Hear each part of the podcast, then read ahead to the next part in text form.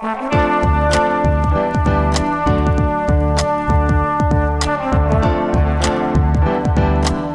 listening to the Co Main Event Podcast. And now your hosts, Ben Fowlkes and Chad Dundas. That's right. You're listening to another episode of the Co Main Event Mixed Martial Arts Podcast. I'm Chad Dundas. That's Ben Fowlkes. We're both longtime MMA journalists, and for nearly the last nine years, we've been meeting here every week to break down all the action in the wild, weird, and occasionally wonderful world of mixed martial arts. Ben, we're going to go very old school this week. Uh, taking it back to the pioneer days, you might say, with the structure of this week's co-main event podcast. Uh, we're not going to do our three normal rounds, but we're not going to totally do an all questions considered episode either. We're going to split the difference a little bit here because we had obviously Derrick Lewis over the weekend defeat Curtis Blaydes in the main event of, uh, fight night 185. Pretty important heavyweight win there on a fight card where you had a, a, a bunch of fights featuring the big guys, frankly. And, uh, headed into next week, we obviously have the biggie boy, Jairzinho Rozenstruik going up against Ciryl Gane in a heavyweight main event fight at Fight Night 186. So we're going to do our best to talk about all of the heavyweight action, both from last weekend, but also coming up next weekend. We're going to be answering as much of the listener mail on that subject as we can. And then, uh, after doing that as sort of like a, an extended 30 minute jumbo round like you might see in Ken Shamrock versus Dan Severn, for example. We're going to be going to our overtime round where we're going to answer some more listener mail questions, basically about odds and ends from the week that we didn't feel like really fit under the umbrella of this heavyweight discussion. That is assuming neither of us gets finished in the normal jumbo round. You know, Overtime what? round in case, you know, if needed. yeah, I feel pretty confident that this is just going to be a lot of circling and us throwing feints at each other. Okay. So, uh, despite all the booing, we're probably going to roll straight into an overtime round more or less unscathed would be my I mean- projection. And that is pretty on brand for the co-main event podcast. Despite all the booing, Just soldier on. right ahead. Yep. Soldier on. All right. Are you ready to get into it? Do you have anything else you wanted to bring up? Any, uh, anything you wanted to throw out there to start?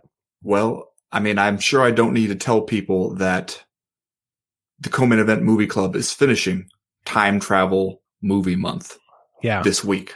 Yeah. I Did, over uh, there is on the Patreon, patreon.com slash co-main event, support the unfettered discourse, all that kind of good stuff. you know, when I uh, looked at the poll a couple hours ago, it was, it was neck and neck. It was tied. In fact, 50% to 50% between safety not guaranteed and hot tub time machine, the two comedies that we've chosen to, to try to bring it home for time travel movie month here. See, that's the thing is the poll has ended Okay. 50% to 50%.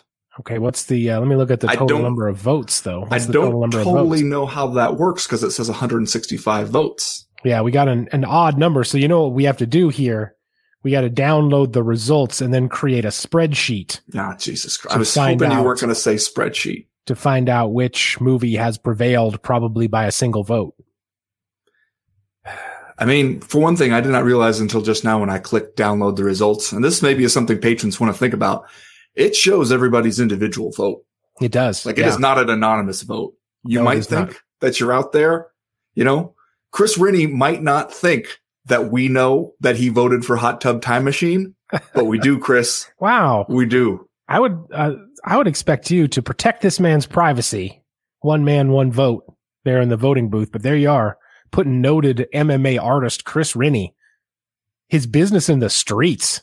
Your business is in the streets, Chris. Nabi Buchholz, he's a safety not guaranteed guy. So there you go. Well, now I'm. I fully expect you to have beef with a couple people now when this when this episode hits the streets.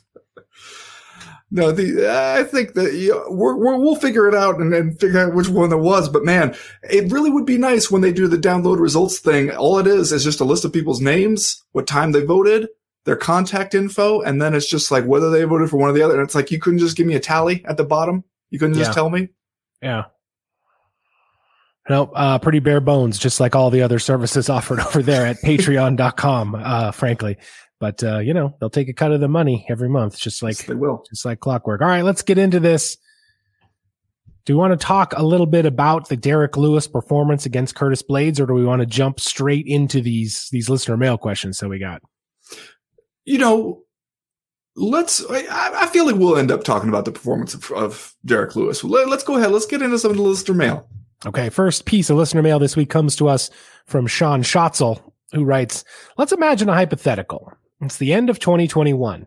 Francis Ngannou is the UFC heavyweight champion, having dethroned Stipe and then violently KO'd Jon Jones in his first title defense. Derrick Lewis followed up his finish of Curtis Blaydes with a win over Jairzinho Rozenstruik in the co-main of Ngannou versus Jones, solidifying his status as the number one contender.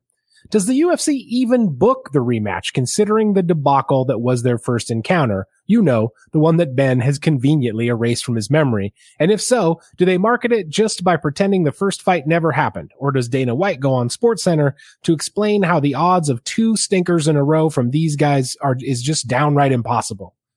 Maybe they bring back cheeky names for pay-per-views for one night only, something like UFC 269, The Staring Contest Part 2. Please discourse.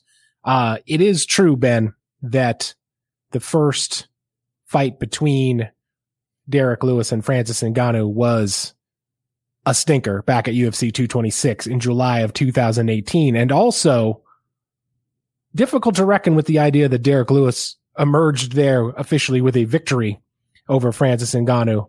Although, uh, that might be like the, when if you're watching gymnastics and it's the low score from the Romanian judge, you just take that one and throw it out. And then, uh, you figure out the score from there because that fight between Ngannou and Lewis was really an anomaly for both guys. You had Big Fran, uh, was at a, a pretty, uh, interesting point in his career coming in off his loss to Stipe Miocic at UFC 220. It seemed like he was still dealing with some shell shock, still trying to figure out exactly what was going on there. And maybe because he didn't engage that much, you just had Derrick Lewis essentially playing a waiting game. Obviously, Sean Schatzel is, he's spinning it forward apropos of time travel movie month and having, uh, you know, forecasted a, bun- forecasted a bunch of different outcomes here to even make this a possibility. That said, Derrick Lewis's win over, uh, Curtis Blaydes over the weekend certainly makes Curtis Blaydes once again a live championship contender in this division.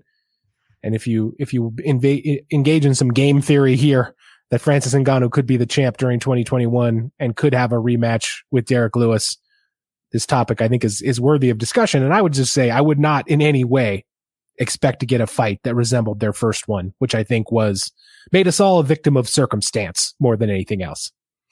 I don't. uh I don't recall first one. I don't know. Don't know what you're referring to.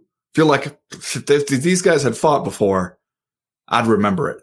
Francis no. Ngannou and Derrick Lewis? No, man, there's no way. I definitely remember that. So I'd be excited to see those guys square off for the first time. It'd be, it seems like lightning in a bottle, a can't miss matchup. And I'd look forward to see them throw those bungalows, man. But, but we're looking way down the road. Yeah. And here's the thing I also wonder when it comes, wait, I understand Derrick Lewis gets a big knockout win over a guy who looked like he was in a position, at least, you know, mathematically in a reasonable, insane version of the MMA world to be up there in talks for title contention, uh, possibly after Jon Jones gets his shot. And you knock that guy out, people are going to look at you and like, okay, maybe this guy for a title fight. But it also seems like, like with everything around Derrick Lewis, doesn't it feel like people are kind of going, yeah, how about Derrick Lewis for the UFC heavyweight title? LOL. Like, and I get that some of it is like, a, it's a cultivated personality thing that Derrick Lewis himself has kind of done. It's a, like, yeah, it's a, it's a bit, it's a bit that he works. It's, even it's though, a, even though it is his real personality. It is a bit of a bit where he was telling people for a long time, you know, I don't even really train that much. I go to the gym for like 30 minutes and I look at memes on my phone and that's it. And then I roll in here and I, and I fight. And, you know, sometimes after he's been known to like lose a fight and then be like, oh man, I really didn't do shit for this fight. And so he's kind of doing a thing there, but people also sort of treat Derrick Lewis like, well, he's gonna lose right up until he wins. He's gonna be not a well-rounded fighter in many areas of the game. Like the same thing about how he's, he's going to get taken down and just going to stand up, but then out of nowhere he'll just land a big bomb and it's over. And I think you could see like in this Curtis Blaydes one, there were moments where like athletically Curtis Blaydes looked like the better fighter and looked like the better all-around athlete and like he should win this fight. But Derrick Lewis, one thing I appreciate about him is this man knows who he is. Mm-hmm. And he knows what he's out there to do he doesn't go in there with a super complicated game plan. he said afterwards, you know, with Curtis Blaydes, he is looking for that shot. He knows that you know, as much as Curtis Blaydes might mix it up here or there on the feet, what he really wants to do is take you down and wear you down on top. So he's looking for that uppercut on the way in, or he's looking for a knee, depending on you know where the level changes and things like that. And it, and that's exactly what he did. So I think sometimes people treat him like he's just going out there just throwing haymakers and getting lucky and landing bombs, but he can fight. Like this is this was a a simple and straightforward game plan, but one that totally worked for him. Yeah. Uh you're right that it's dangerous to look ahead in any division in mixed martial arts. It's incredibly dangerous to look this far ahead in the heavyweight division, where as we know from from the past, absolutely everything and anything can go wrong and will at all times. And just to spice things up a little bit more, we got the Jon Jones factor now in the mix at heavyweight. Or the UFC is talking like it sounds as though it's a done deal that Jon Jones will fight the winner of Stipe Miocic and Francis Ngannou. And Jon Jones sounds a whole lot less sure, just judging yeah. by what he's putting out on social media. He still sounds a little bit wistful about the whole thing, to be, he hopes to, to be honest. He hopes to fight for the UFC again someday. Yeah. Uh, hopes that works out. I hope he didn't pack on all them extra pounds for nothing as it, as it turns out. But yeah, like obviously you can't shortchange Derrick Lewis at this point. Like the guy's seven and two in his last nine and he has a four fight win streak now in the heavyweight division, which is like an eight fight win streak in any other division. Uh, and he's clearly a lot better than just lucky. And, and even on this show, you know, we've, we've joked before about how Derrick Lewis will take a deep breath and just stand up when a really talented grappler has him on the mat.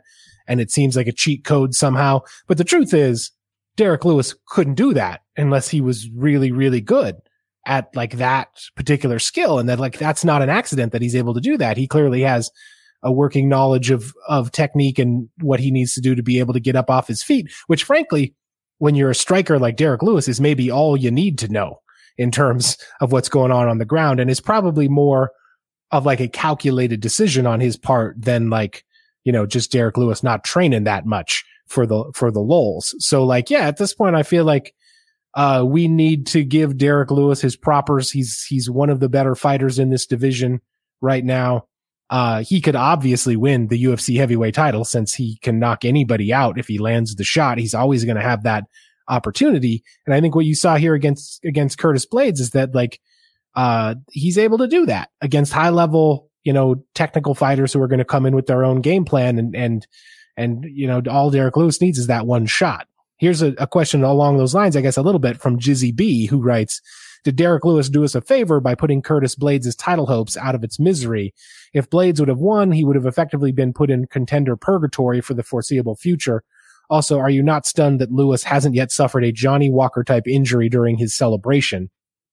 Well, the good thing about his celebration, he's got his celebration down at this point. Yeah, you know, and he might add some little flair, but you're not going to injure yourself doing the DX crotch chop. And something tells me Derrick Lewis might be the kind of guy to do a DX crotch chop after like, you know, winning Wii bowling or something. Like he's, yeah. this is not the first time Derrick Lewis has been out here throwing the DX crotch chop probably, you know, this week.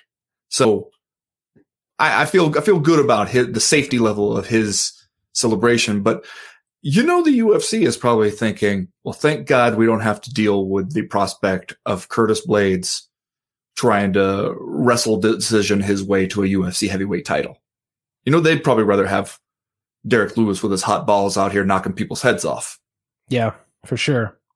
Uh, when I watched this fight, I was reminded of uh, of the old adage, borderline cliche at this point from our guy Mike Tyson, that everyone has a plan until he gets punched in the face, which happened to Curtis Blaydes a couple times in this fight. He came out there and did the thing that we thought he was going to do pretty soon after the opening bell, shot in on Derrick Lewis, got punched right in his face for his trouble, and then took a couple minutes to to recalibrate things. Now I don't know if you thought Curtis Blaydes ended up winning that first round or not. He came through with a nice combination down the stretch there, maybe to to to win it on the judges' scorecards. But then he comes out in round two, essentially tries to do the same thing again, gets punched in the face again, and this time it's lights out. Yeah, I mean, he he did have a couple moments there where he's stringing some stuff together, and you're like, okay, Curtis Blaydes has some some more tools in the toolbox, but clearly that's what he's going to want to do is get that fight to the ground, and how you get it there, that transition, closing that distance is going to be the the danger zone for him, and I don't know, you could tell even before like setting up that that knockout, Derrick Lewis is waiting for it. He can see it in Curtis Blaydes' eyes that that man wants to take you down and he is just waiting. And Curtis Blaydes is kind of waiting on the outside edge of Derrick Lewis's range. And there just didn't seem to be enough that he was doing to to give Derrick Lewis something to worry about, to, to give him that opportunity to get in and close that distance without putting himself in danger. And honestly, that it helps to be Derrick Lewis, where you don't need a super big windup with that uppercut. You can you can connect it in close, just like that, with the guy moving in, and just he goes crashing down like a tree. He sure did. Uh, next question here comes from Devin Scott, who writes, when Curtis Blaydes was unconscious and moaning at the same time, you could also hear Derrick Lewis bemoaning that this was, quote, Herb's fault. Derrick Lewis was not in the assigned announcement area when he was declared the winner. He also referenced that Herb Dean was, quote, coaching Curtis Blaydes. Can you give context to these events and help make sense of this? Um, I actually did not notice this when I watched the thing the first time around, especially not the moaning, but, uh, but yeah, these, I know that there was some talk about the, about Derrick Lewis's shots to Curtis Blaydes after the bell. Uh, he did the, obviously the DX crotch chops. And then he was on, uh, Twitter today posting the, uh, the gif that said he was waiting for Black History Month to be over so he could make fun of Curtis Blaydes for all that shit he talked before the fight. Uh, so like you said, like he, he can blame knows what he's doing. He's he's working his gimmick here in a lot of ways. But uh, I don't know exactly what the Herb Dean thing is about, except to say that like obviously it's the referee's uh, job to protect the down fighter. And uh, you know, I didn't think it was like a slow or bad stoppage or anything, but Derrick Lewis did get a couple of shots in on the unconscious Curtis Blaydes before before Herb Dean stepped in to to pull him off. Yeah, he can blame those late shots on Herb Dean's. The, the ones on Twitter, he, th- those late shots are on Derrick Lewis for sure. But you know, I was writing about it. Somebody asked about it in the mailbag. Like, is this Herb Dean with another bad stoppage? You know, he had that one, uh, and then the Amanda Rebus fight uh, back uh, a few weeks ago where he kind of got in there, kind of didn't, and then had to tell him, no, the fight's not over, keep going. And this one where he's maybe a little too far out, and you know, which is tough. They're heavyweights. They're big guys. You're trying to give them their space, but then also one punch can end it. And I, I got out the stopwatch to try to tell how much time Herb Dean had. And it depends if you go from when Curtis Blaydes falls, you know, cause it's, he, he takes that shot coming on in and it's not an immediate reaction. It's like a little bit of a delayed reaction where it takes him a second. And I mean, he seems like he's probably out as soon as the punch lands, but his forward momentum carries him into Derrick Lewis and then his body just crashes down. And if you go from the time that he lands on the mat to the time that Herb Dean gets in there to stop him, it's around one second. I tried to do it a couple times with a stopwatch and one time it's like 0.77 seconds. And then another time, you know, it's like just barely over a second. Uh, if you go from the time that the punch actually lands, like assuming like, okay, he should have been able to see that Curtis Blaydes was out the moment the punch lands, even then it's like two seconds, you know, right around there. It, he lands those, both those two punches in under a second for sure. And you're asking a whole lot of the guy. I mean, I realize that's his job and it's high stakes and you got to get in there and everything, but it's like, Curtis Blaydes goes crashing down. You can't expect Derrick Lewis to stand there and look at him and be like, mm, "What do you think? Like, should I should I dive in there and go ahead and make sure this is over, or should I just hope that it is?" Like he's out there. I, I totally buy Derrick Lewis's explanation after the fight. I know sometimes Derrick Lewis will say some stuff that he does not mean for us to take literally, but when he says like, "Hey, I can't flip the switch that fast," I don't want to give a chance that the guy is going to sit up like the Undertaker If I see him go down, I'm looking to finish that fight and get out of here and go home and get my money. And that is all totally reasonable. And I don't think you can expect anything else from him. He gets in there, lands two punches in under a second. You know, Herb Dean gets in there as fast as he can, but that's tough to do. It's tough to, when the margin is that, that small, it's tough to get too mad at the guy for not getting in there quick enough. Yeah, I agree. I like, I don't think anybody did a bad job here. I don't think you can fault Derrick Lewis for landing those those two additional punches, despite the fact that like when you see them on television, they look uh you know a little bit ugly because you don't like to see a guy who's clearly already knocked unconscious get punched right on his jaw twice more. But like that's that's how those the sport is officiated, man. That's what you tell these guys that like you got to keep swinging until the ref pulls you off. That's Derrick Lewis's job out there. And so you can't really fault him for, for following through, making sure he finishes the fight. Uh, and like you said, like I thought, I thought Herb arrived right on time or as quickly as you could imagine anyone getting there to make the stop, especially when, you know, you got two big ass heavyweights in there throwing down. You can't be that close to them. Yeah. When they're, when, when Curtis Blaydes is shooting a double, you don't want to be standing two feet away. Uh, cause those guys need their own space to operate. And so, you know, you get a one punch knockout where especially from the referee's point of view, it's probably a little bit of an awkward angle. Even on television, as it occurred live, it was a surprise to see Curtis Blaydes just absolutely uh, go down like a bag of laundry from that one punch. And so, like, I don't think you can really fault anybody in this situation. I think everybody did their jobs and did their jobs well. And with Herb Dean, it's like people are looking for a, an opportunity now to criticize Herb Dean because he's had a couple of weird ones. He's and he's had several where he has kind of flirted with the stoppage and then backed away and then come in and made the stoppage, like you said. But like I don't know, man. I feel like as I've said before on this show, these guys have a really really hard job. Uh, and and you know you can do if you do 100 fights and 95 of them you referee perfectly, the five that people are going to remember are the ones where it appears that you made some kind of a mistake or where you didn't operate completely perfectly. So at this point, because Herb Dean has had those kind of uh, awkward looking stoppages recently, I feel like we're just all kind of standing around waiting for him to make mistakes. Yeah. And I don't necessarily know that that's fair, a fair way to treat that guy.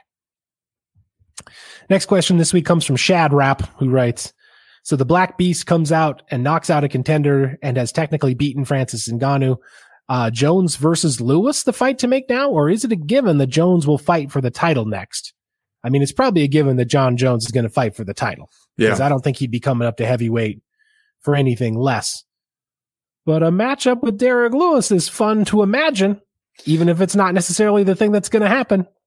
It is, but it, if you're the UFC thinking about what you want to do with Jon Jones after he gives up his title in one division, moves up to another one, assuming you can come to some kind of understanding where Jon Jones, who says he would really like to fight for the UFC again someday, gets a financial situation that he is pleased enough with.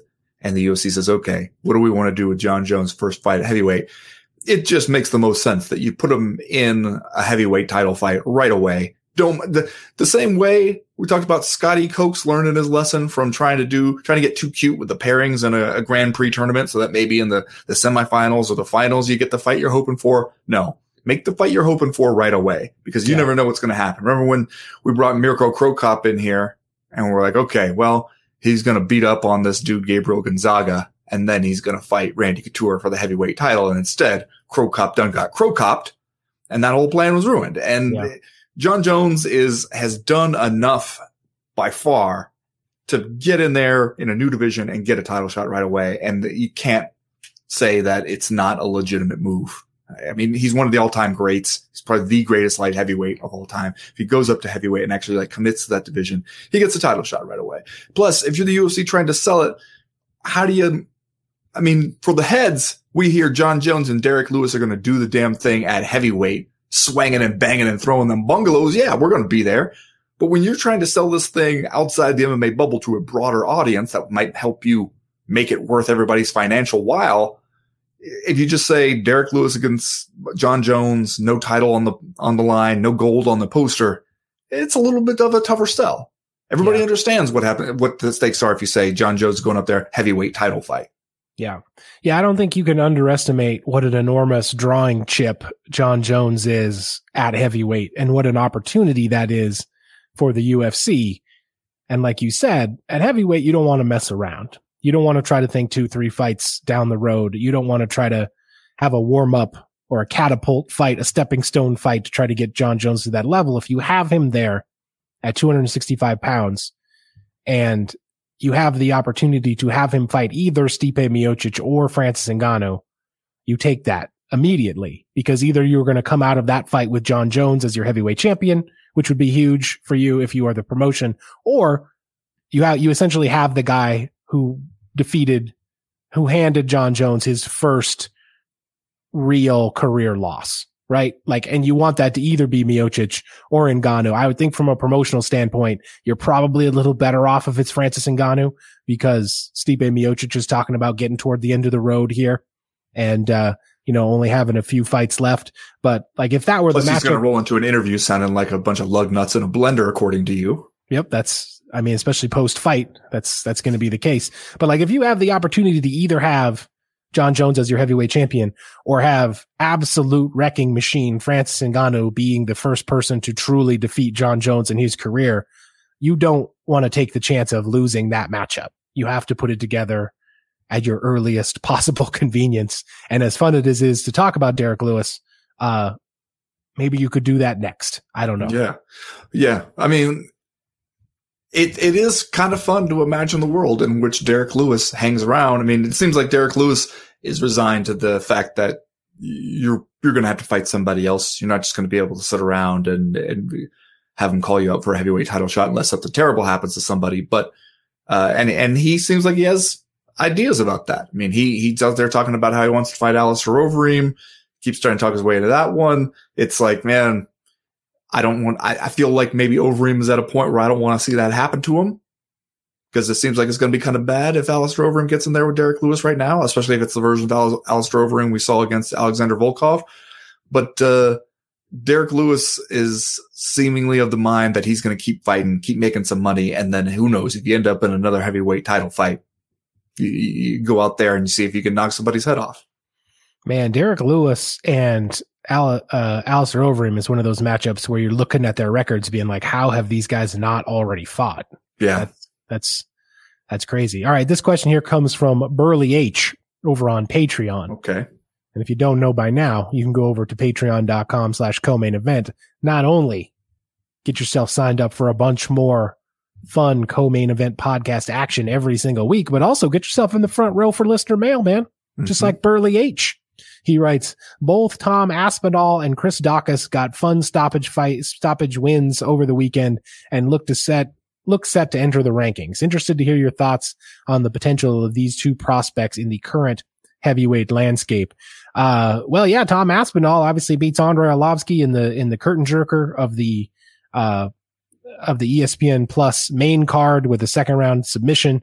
And Chris Daukaus beats the old guy, Aleksei Oleinik, a little bit later in the card, first round TKO there. They both looked good. Tom Aspinall obviously has been talked about for, for a little bit now as an up and comer in the heavyweight division.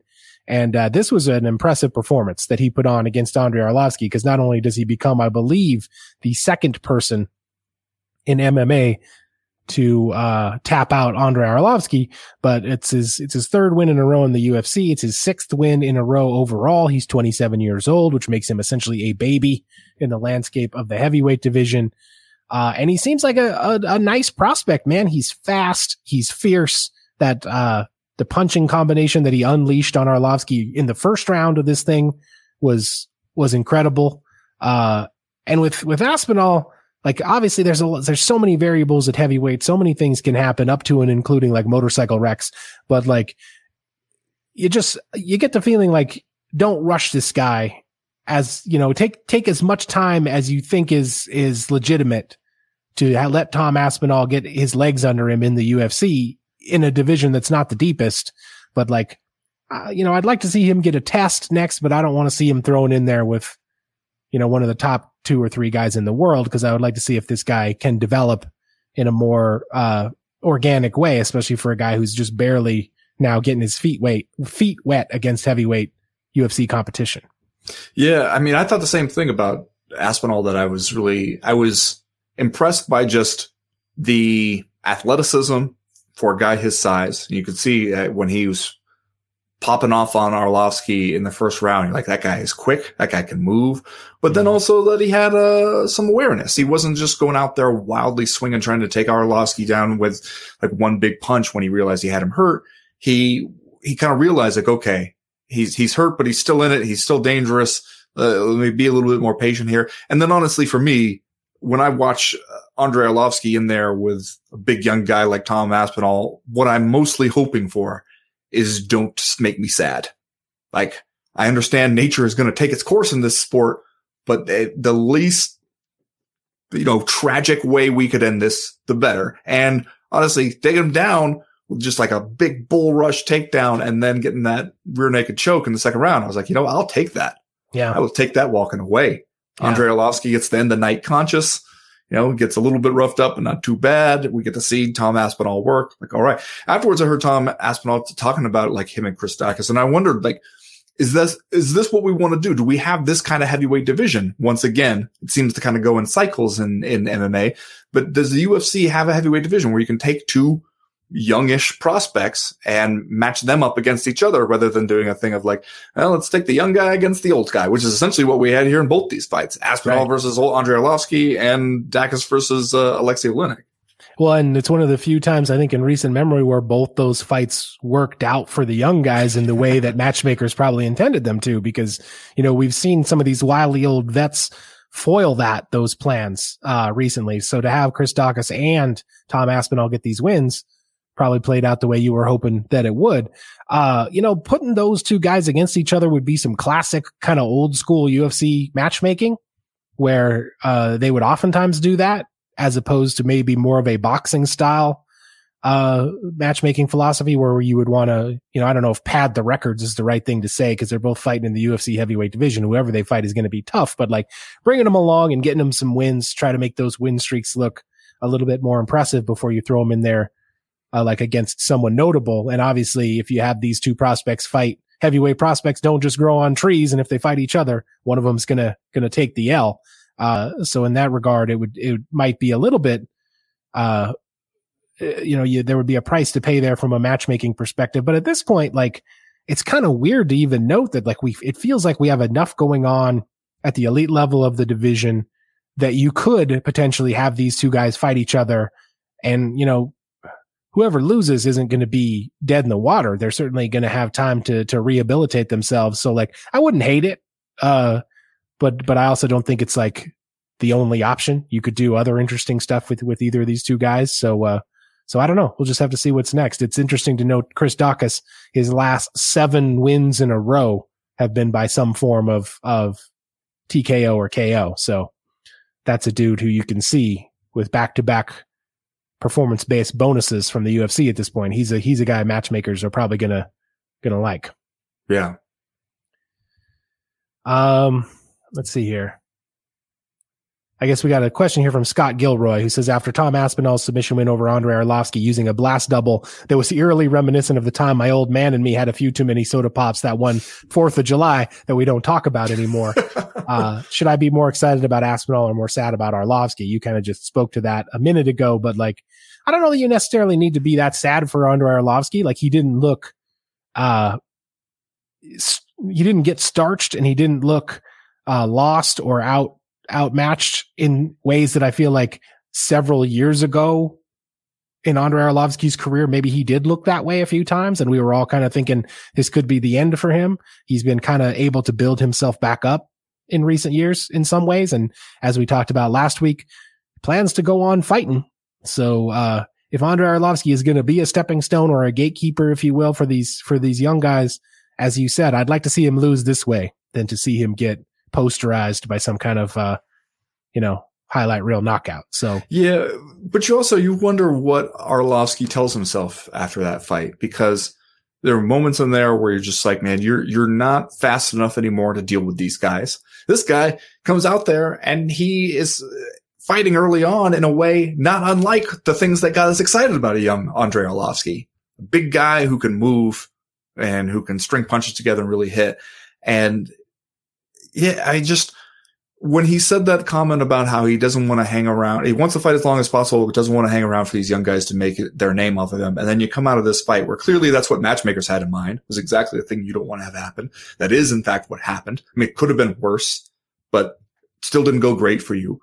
What do you tell yourself is waiting for you as you stick around here in the UFC heavyweight division, especially because right now we we've made fun of the heavyweight division in general in the past as one of the weaker or less athletic divisions or the one where the drop off between the top three or four and the the you know number seven, eight, nine kind of guys is the biggest. But right now the heavyweight division looks pretty good. Like just kind of all around. There's some yeah. good heavyweights out there and some good young heavyweights. And a guy who's like 27 as a heavyweight is a goddamn zygote. and when you got some of those guys hanging around and you're Andrei Arlovski, I wonder if you're just asking yourself, like, what do they have in mind for me? And how might that affect how long I think I want to do this? Yeah. I mean, you could tell yourself you didn't follow the game plan. You can always tell yourself that because the game plan was not to get taken down and choked out. I'm pretty sure. All right. Let's talk a little bit about uh, the Biggie Boy and Ciryl Gane here, which is the main event fight scheduled to be the main event fight next week at UFC uh, Fight Night 186. Again, of course, from the Apex down there in Las Vegas, where we are doing them all right now. Uh, the co-main on this is Nikita Krylov and Magomed Ankalaev at light heavyweight, which is, is going to be a couple of interesting matchups here back to back to, to top this thing this uh, this fight card. You got the return of Gregor Gillespie on here. You got Angela Hill versus Felice Herring. You got Jimmy Rivera. So like some interesting stuff happening on this fight card. Let's talk a little bit about Ciryl Gane, I guess, to begin with. Uh, again, like a 30 year old guy, a young kind of up and comer viewed as as a uh, a potential top level prospect here. He, he's uh, from the same gym as as where Francis Ngannou got his MMA start over there in Paris uh, under coach Fernand Lopez and Gane came in with a certain amount of of uh, hype as just sort of like an undefeated kickboxer, the former uh, training partner of Francis Ngannou, and he right now he's on a four fight win streak in the UFC. He's seven and zero oh overall. Most recently, the uh, second round TKO victory over Junior Dos Santos at UFC 256 back in December. Just prior to that, he beat Tanner Boser. Uh, so he's done some impressive stuff in the octagon. Biggie Boy is going to be uh, a good test for him, I think, on the heels of that Dos Santos uh, victory. The Biggie Boy has also also just beat JDS, but uh, you know has some some other high profile wins under his belt as well. Alistair Overeem, Andrei Arlovski.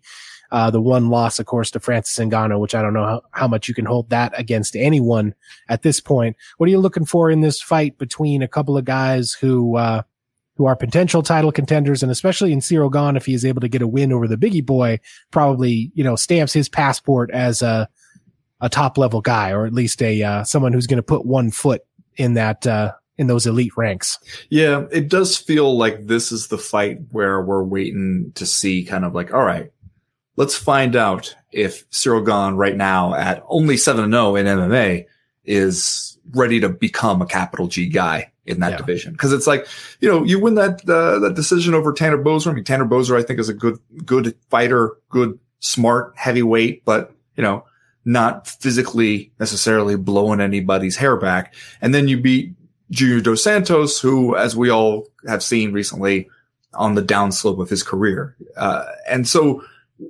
matching them up against Jairzinho Rozenstruik is kind of, it's almost like the, uh, the meme of the Spider-Man pointing at Spider-Man. I'm like, oh, okay. Big kickboxer, youngish, heavyweight. Looks like he might be on the cusp of uh, a big come up. Let's find out which one of you guys is the real Spider-Man. Seems to be the thing we're doing here. Somebody was asking in my, my MMA mailbag about the odds discrepancy, seeing as how like, okay, you got two guys who, you know, come from a kickboxing background, big athletic heavyweights. Why is Gane such a heavy favorite? I mean, he's around a three to one uh, depending on the, the odds maker that you choose. Uh, Jairzinho strike going off at a little bit greater than two, you know, two to two and a half to one underdog.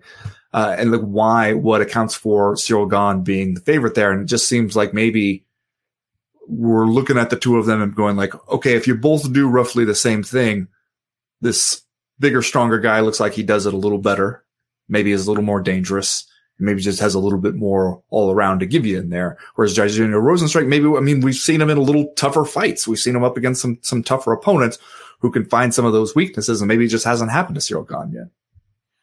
I know that it pains you to have to say those things about Tanner Boser, uh, the Canadian heavyweight who frankly got Ben Fowlkes through some tough times back Yeah. in 2020 through the, the- the- 2020 lockdown. in the peak of the pandemic, Tanner Boser came through for all of us, really. But look, my, my love for Tanner Boser doesn't diminish just because, you know, you, you win some and you lose some.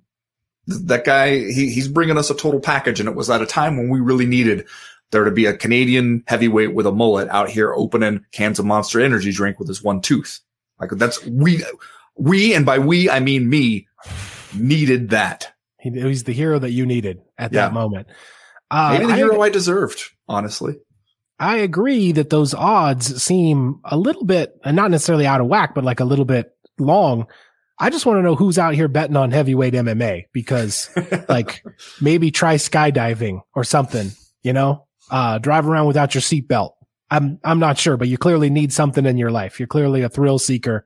And I know Ben, as a guy who publicly, very publicly this past week put a bet down on an NHL hockey game that And he won. otherwise, that he otherwise might not have even cared about Mhm. and one. What do you think about this? How do you how would you feel about putting twenty dollars you never wanted to see again down on Jairzinho Rozenstruik just just to live a little, man, just to just to spread those wings and fly? I mean, like you say, it is heavyweight MMA. How about, I mean, how about five bucks I never want to see again? Just enough to get, get some of those juices flowing. Feel like I have a little extra interest in the bout. Not so much that afterwards I'll be standing there in the bathroom looking in the mirror going, what the fuck were you thinking?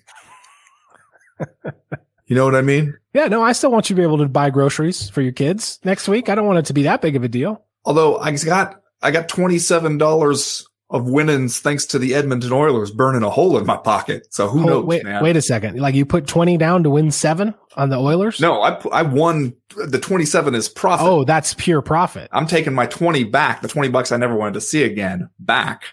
I got 27 bucks. That's basically, it's house money, Chad. What am I going to do with it? you know what? There's no way this could ever go wrong. You've Nope. won that one bet. You've got Mhm. this shit figured out. You've Mhm. got your system, Yeah. man. It's smooth sailing from here. You might as well, you know what? Put a put a down payment down on something big that you've been wanting for a while. Sports car, maybe. See if you can get that on lease. I'm going to go to the jewelry store in the mall right after this, right after we wrap up here. Nice. Just Finally get that CME pendant you've been looking at. Give me two of everything. That's what I'm going to say. All right, let's see here. Let's uh let's move on to overtime here. Let's answer some of these Okay. odds and ends questions that uh that we got this week. Um I'm just gonna I know that you wanted to get in this uh this question from Jordan Kyrou, who I assume is a footballer or a hockey player or a rugby star. I'll, I'll check into it. Okay. UF the UFC's new face of has of Black History Month is Michael Chandler. I'm sure the guy loves his kid, but he's also on Parler. Plus, there's so many black UFC athletes. Uh, I don't. Looks like he forgot a word. Something just doesn't seem right seeing that spot. Maybe some uh, white savior feelings. I don't know. Help me out here, please. Dis- discuss. Uh, Good to hear from a St. Louis Blues right winger, Jordan Okay. Kyrou. Yeah. So I knew it was some someone of that nature. Uh, the UFC is making a big deal out of Black History Month, a bigger deal than I can recall that company making in years past. And I don't know uh, if it feels like it needs to do a little bit of uh, of rehabilitation after the owner uh, has spent the last several years making some somewhat questionable public political choices for a guy who is the head of a very, very diverse athletic company. But for whatever reason, we're doing a bunch of these Black History Month uh, vignettes over at the UFC. We did one on uh, Jim Brown and Daniel Cormier. This one about Michael Chandler having an, ad- an adopted daughter. I agree. Mm, a little bit has a bit of an awkward feeling. Adopted, adopted daughter, adopted son. I don't mean, not that it matters, but it is a strange choice. Strange choice for, for the, the Black History Month thing that we're doing here. And it just seems like, like, I want to believe that it was well intentioned on everybody's parts. And you don't want to criticize like Michael Chandler for it because, you know, he's out there, I, I think, giving us uh, like a real insight into his family life and all that kind of stuff. But it also seems like somebody along the line should have been like, you know, it's not like we only have a couple black fighters that we could focus on and that yeah. we're, we're out of ideas. And so therefore we got to be like, okay, does anybody else have any kind of connections to the black community? Like we don't, we don't have that problem at all. There's tons of people that you could choose from and, and have good stories about. And so it just seems like this was a really weird one. And I guess uh, this too, this, the point that, that Jordan Kyrou makes about this sort of white savior aspect of it. Like, it's just such an odd decision to make when you, you're, you're out here trying to, to be like, okay, who can we highlight in Black History Month? And you look at Michael Chandler and you go, that guy.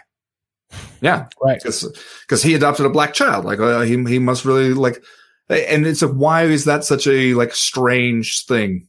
Do you, or why was that such like a, a noteworthy thing? You know, like just that he is adopting a child of, of a different race. Like that, that is the thing that is, and it, like the kind of unstated premise of that is like, isn't that great of him? Like to, that, to not only adopt a child, but to adopt a child of a different race. Isn't, isn't that really something special? And I, that's just a weird choice for them to make. Yeah, adopted son. Sorry, I misspoke yeah. there earlier when I said adopted daughter. You're right though. Like you just look around at the annals of UFC history, and there are m- multiple black champions. Right, Maurice Smith, uh, Demetrious Johnson, Rashad Evans, Kevin Randleman. Like you could do spots on any of those people. Well, in, in fairness, of the four people you named. I mean, one of them's dead. You could, I guess you could do the spot. Maurice Smith isn't talking to anybody these days, which is a shame because I've tried to get in touch with Maurice for different stories. And he's an interesting guy. I knew him from the IFL. I'm not talking to anybody. Don't think Demetrious Johnson really wants to talk to you. If you're the UFC these days, it's probably just like, leave me alone. Uh, you know, new phone, who dis kind of thing when it comes to the UFC. Um, but sure, Rashad Evans. Like, I mean, but there's tons of people. There's ton, not even just like champions. There's tons of people that you could focus on. Right. And you wouldn't necessarily have to interview any of those guys to do a, a, a highlight reel spot on them. Like you don't you kid just imagine Demetrious Johnson. You have the footage, looking up from his video games and being like, "What?" Like taking off his headphones. Like they're doing what? who, who told them they could do that? I didn't give my permission for that. Uh, next question this week comes to us from George Byron, who writes, Does the co main event mean anything anymore? How dare you, George Byron? Oh, wait, no, whoa, he's not whoa, talking about us. Hold on. Yeah, yeah. Okay. Sorry. I thought that was. Just, yeah, yeah. Last night's was probably the least entertaining fight of the night. Granted, that's coming off a prelim that kicked off with five straight knockouts, but it still wouldn't have been my pick beforehand either. Can you explain the thought process behind this choice? Because it seems like the latest in a trend of quote unquote, that'll do. Uh, course, he is talking about the co-main event here that was uh, Yana Kunitskaya versus Ketlen Vieira. Um, Good to hear from Lord Byron, by the way. Yeah, yeah, right. Always nice. Um, I mean, in some ways, we're still dealing with uh, with a matchmaking scenario that is probably not fully operational, as you might say about the Death Star. Uh, the UFC matchmaking philosophy is probably not fully operational at this point, just with uh, ongoing COVID 19 stuff and the pandemic. And we talked last week about how they had 15 fights scheduled here uh, for this event, which I mean, a couple of them did in fact fall out. So yeah, we ended uh, up with 12 in the yeah, end. Like so we ended up with like a normal size fight card by overloading it to start with. So you get the impression that they actually, uh, you know, that they know what they're doing, that they, that they made a good choice there. I agree. Maybe like you look around on the card, you could find another fight, especially in retrospect, that might have been a better co-main event. But at the same time, I, I feel like we're just like treading water is not the right word for it, but in, in, in some cases, just like doing whatever we can to even make these events come off. And so, yeah.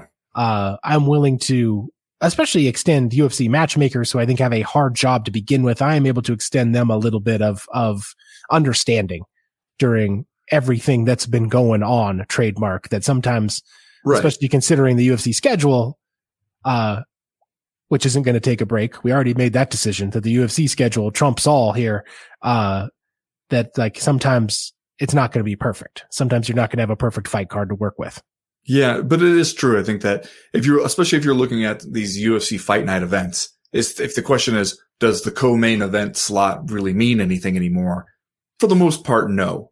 Not Yeah. in those events, at least not right now. Like it's not a super special distinction. It's, a I mean, it never was. It's a made up thing anyway, right? That's why it's the name of our podcast. some of the fight cards you see, you'd be like, all right, they definitely did. They took the, like the title fight and then the next best, most relevant fight in the, in the co-main event spot. And, you know, it makes sense. There's, there's a logic to it. And some of the bigger pay-per-views that you see, we're still doing that, you know, to some extent. Oh, yeah, But- we got three titles on the line here coming up. So Yeah. yeah, Or, or just when you had, you know, UFC 257 and it's like, okay, we're, we're going out here. We got, uh, Dustin Poirier and Conor McGregor in the main event, but also relevant to the division. And, and it's really going to matter. And it's going to be a big fight for a couple of reasons is when you had Michael Chandler and Dan Hooker. And it's like, okay, that makes sense. It's a main event and a co-main event. But a lot of these fight night events, it seems like we're just saying like, mm, okay, you guys, like you're already on this card. We're, we're, we're just putting together some fights. We're thinking, we're giving some thought to the main event, what we want in there. But after that, it's just kind of like, mm, whatever. Like you could sort of mix up and match the, the order and not too many people would notice. I feel like we kind of buried the lead here a little bit. 50 minutes into the show, just now getting into this question from Mr. JM, which is probably the thing that everybody wants to know with the keenest interest. He writes, what was in that bag? so the, the news out this week, Ben, the UFC has elected not to release Otman Azaitar here after, uh, he engaged an associate in some reverse cat burglaring where you climb up a building to try to take a bag into it. We never found out what's in that bag. Originally, it was uh, a straight up release for this guy having so spectacularly violated uh, COVID 19 protocols over there at Fight Island at this point, maybe because he is a uh, kind of an up and coming special prospect. The UFC has elected maybe to give him a second chance here. Either that or the UFC remembered it doesn't really care about COVID 19 pr- protocols to begin with. So we just decided, ah, hell, let the kids stay. It's weird though. I mean, it is so very UFC in that we're going to make a big deal about releasing the guy and it's going to be a topic of conversation of the week. We're going to be like, Hey, look, what can we do? This guy gave really put us in a situation where we had no choice. We got to release him. And everybody agrees with you. Everybody goes, yeah, you did have to fire that guy. That's a, a really weird, reckless and just incredibly poor judgment kind of thing to do. Where no one disagrees with you on your decision to suddenly release a fighter, which is kind of rarely the case if you're the UFC. And then a month later, oh, never mind. He's back. And we're not even going to give an explanation. No reason at all are we going to give for why we reversed ourselves a month later on this decision. Maybe what was in the bag was just a bunch of money. And he was able to take the bag and just carry it into, uh, you know, UFC offices into, into an executive's office and just, just sort of leave it there. Maybe that's, Or- maybe that's what happened. Or maybe, like I said when I first heard about this thing, obviously it was an attempt to hack into the mainframe. Maybe that second, was, Are you saying Otman Azaitar is in control at this point? maybe they just looked at their like their spreadsheet that has the roster of UFC fighters and he was just back on there and they're like well we don't know how it happened but nobody wants to go ask somebody else uh, and so we just assume that it's it's a decision that's been made for some reason and it's all because he's hacked into the mainframe he's Yeah. No, he's I like pulling that. the levers now That's a good. That's a good theory. Uh, Otman Azaitar ha- hacks into the UFC computers, types up the press release saying that he's back, and just sends it. BCC's all the top MMA reporters. Done deal. we're going to wake up one morning and find Conor McGregor's been cut from the UFC. Nobody's going to be able to explain why. They're just going to be like, I don't know. We just all got this email this morning. Came from the mainframe, so it's got to be legit. Wow, that's. I hope that you know. I hope that he understands that with great power comes great responsibility. I don't think so. I don't think he will. I don't think so. Next question this week comes to us from our old pal, the Cheeseburger Walrus. Nice to hear from him. He says, just shooting you a quick email to confirm that I'm still alive. So can we take a second to discourse this Chaz Kelly shit? Uh, I'm sorry, Chas Skelly. Uh, dude was in the cage waiting to fight and his fight gets canceled. Doesn't get much more MMA than that. Am I right? You know, at least Chas Skelly seemed to take it with a with a a little bit of a sense of humor, a little bit of grain of salt there. That's got to be such a mind fuck, though, because we've heard about bouts getting canceled really last minute, like an hour beforehand. You know, especially during the COVID era, you find out, oh, this thing's off. Maybe you haven't even gotten into your warm up yet. But this one, he's standing in the cage, waiting for the guy to come out, and then we have Joe Martinez be like, "Yep, he's not going to be able to make it. The fight's off. Thank you. And that's it. And you're like, what? I like, I, I made it all the way in here. I'm ready to punch somebody in the face. I've really got myself in the right, like the zone to go out here and do this. And then you tell me at that time that it's over. Like people were making this argument. Obviously, Chas Skelly should be given his show and win money for that. He did. Well, he did show. He did literally show. He, he, and the fact that it's even a discussion about whether or not he will get his win money in a situation like this just tells you what fighters have allowed the UFC to convince them is reasonable. Yeah. Because sometimes you do and sometimes you don't. Well, you definitely gotta, should. You got to feel bad for Chas Skelly, who has not fought since 2019, has had three straight fights fall out for one reason or another. One of them, uh, the one, the Grant Dawson fight fell apart twice. Uh, so that was that was a uh, a tough one for Chas Skelly. And then you're right to be in the cage and have the fight get canceled moments before it's supposed to go off is either, I mean, number one, a tough one for Chas Skelly. Number two, maybe some brilliant psychological warfare from Jamal Emmers. Just um, sort of like the the ultimate make them wait. Make make them wait for for nine a months. date. Yeah, yeah. Uh, here's the question I saw being bandied about. Should Chas Skelly get a win on the official record via forfeit? If you make it into the cage, mm. the other guy doesn't. The other guy says, you know, can't make it up out of the locker room. Should you actually get the, like the forfeit victory the way, I don't know, the New York Yankees take the field mm-hmm. and the Oakland A's are like, you know what? We can't do it today, boys. Like, we're sorry. We're just, yeah. we can't play this one. Do you get that win via forfeit? Cause I kind of think you do.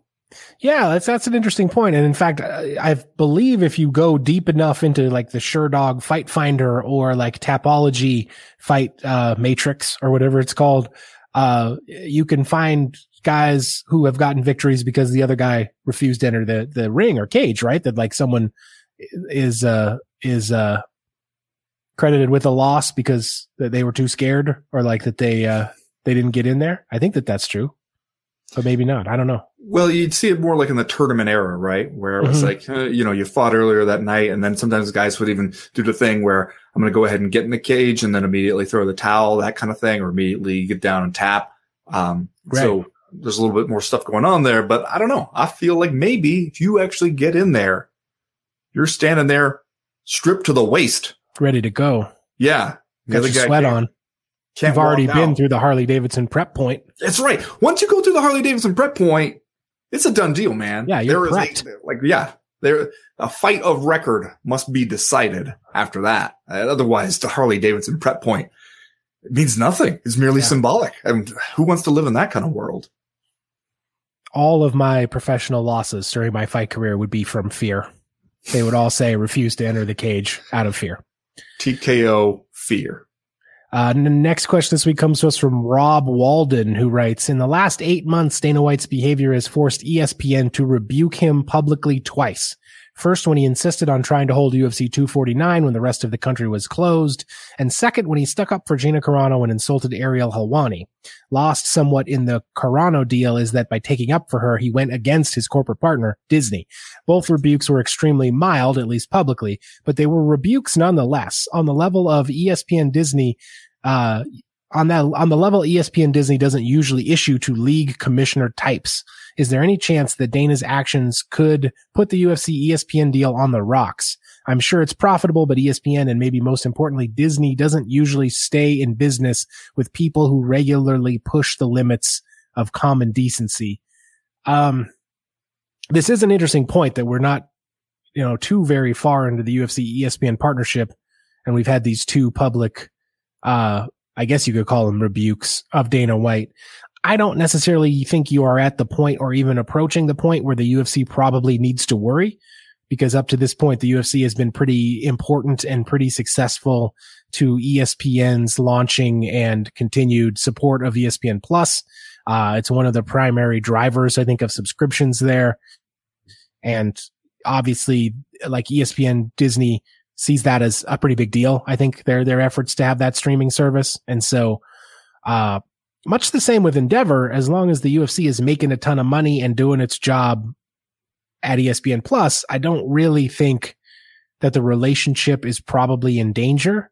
However, I do recall really early on in my tenure with the Athletic when I did a story about the ESPN UFC partnership and the UFC's move primarily to streaming and how that was going to affect, uh, you know, fans and viewership and what, what would happen and how many people would follow them behind the paywall, et cetera, et cetera.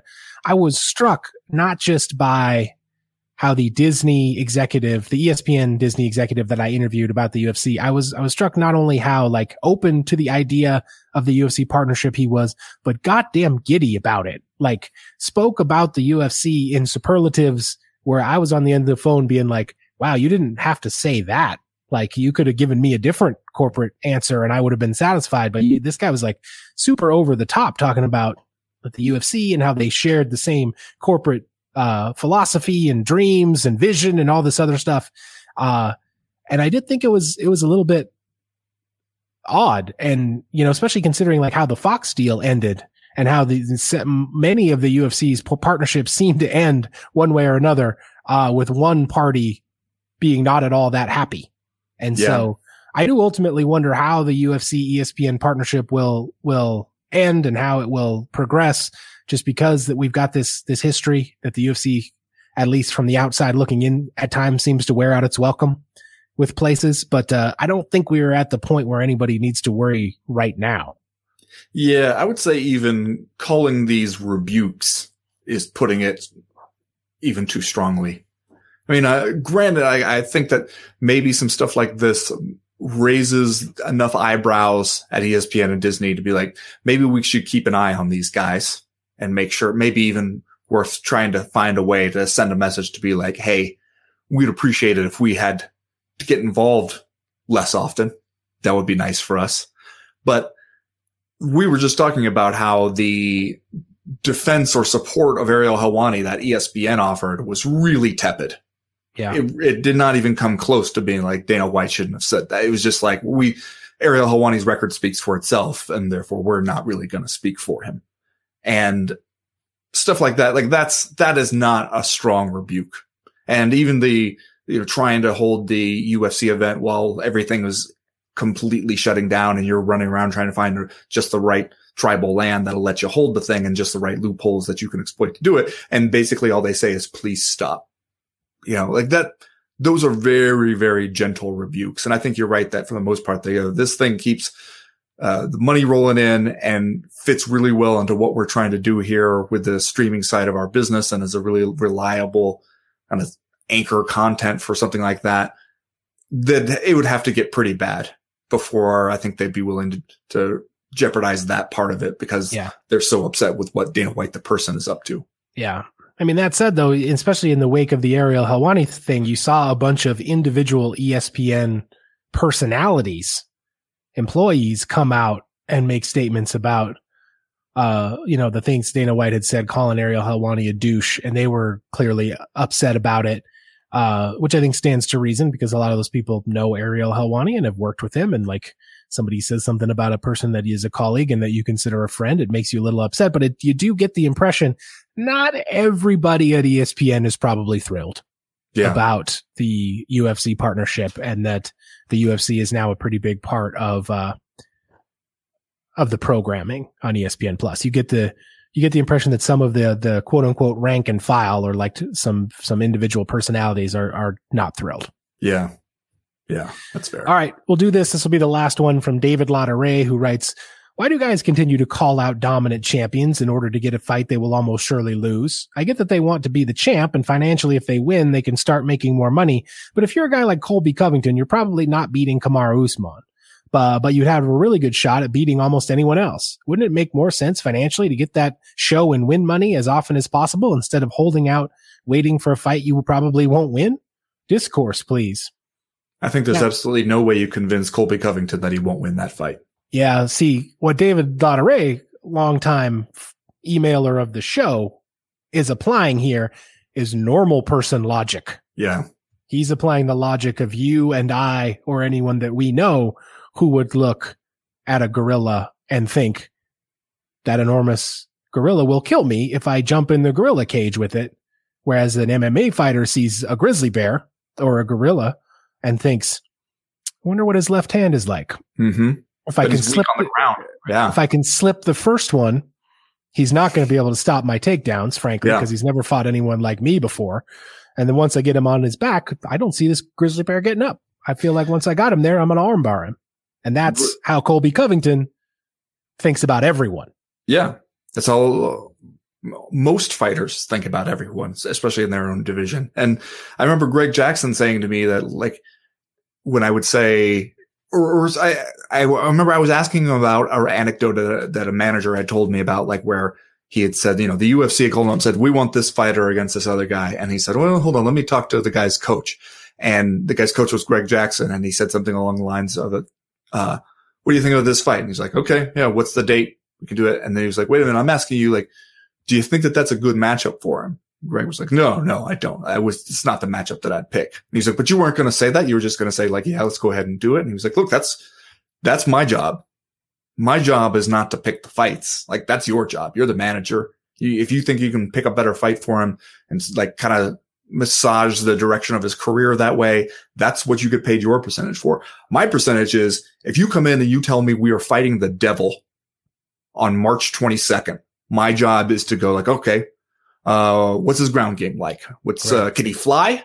Uh, is there like a pointed tail? Like, what do I have to worry about? Let me, let me find some footage of the devil in action to see like what kind of game plan we want to go in there. And that's just how they say, it. and that's how most uh, MMA fighters, I think, say it. I don't yeah. think you get to this point, like this level in this career, if you don't have that mindset of that, okay, I'll go out there and I'll beat anyone, especially right. even if you've been beat by the guy. I mean, it was a close fight pretty much between Colby Covington and Kamaru Usman for most of it.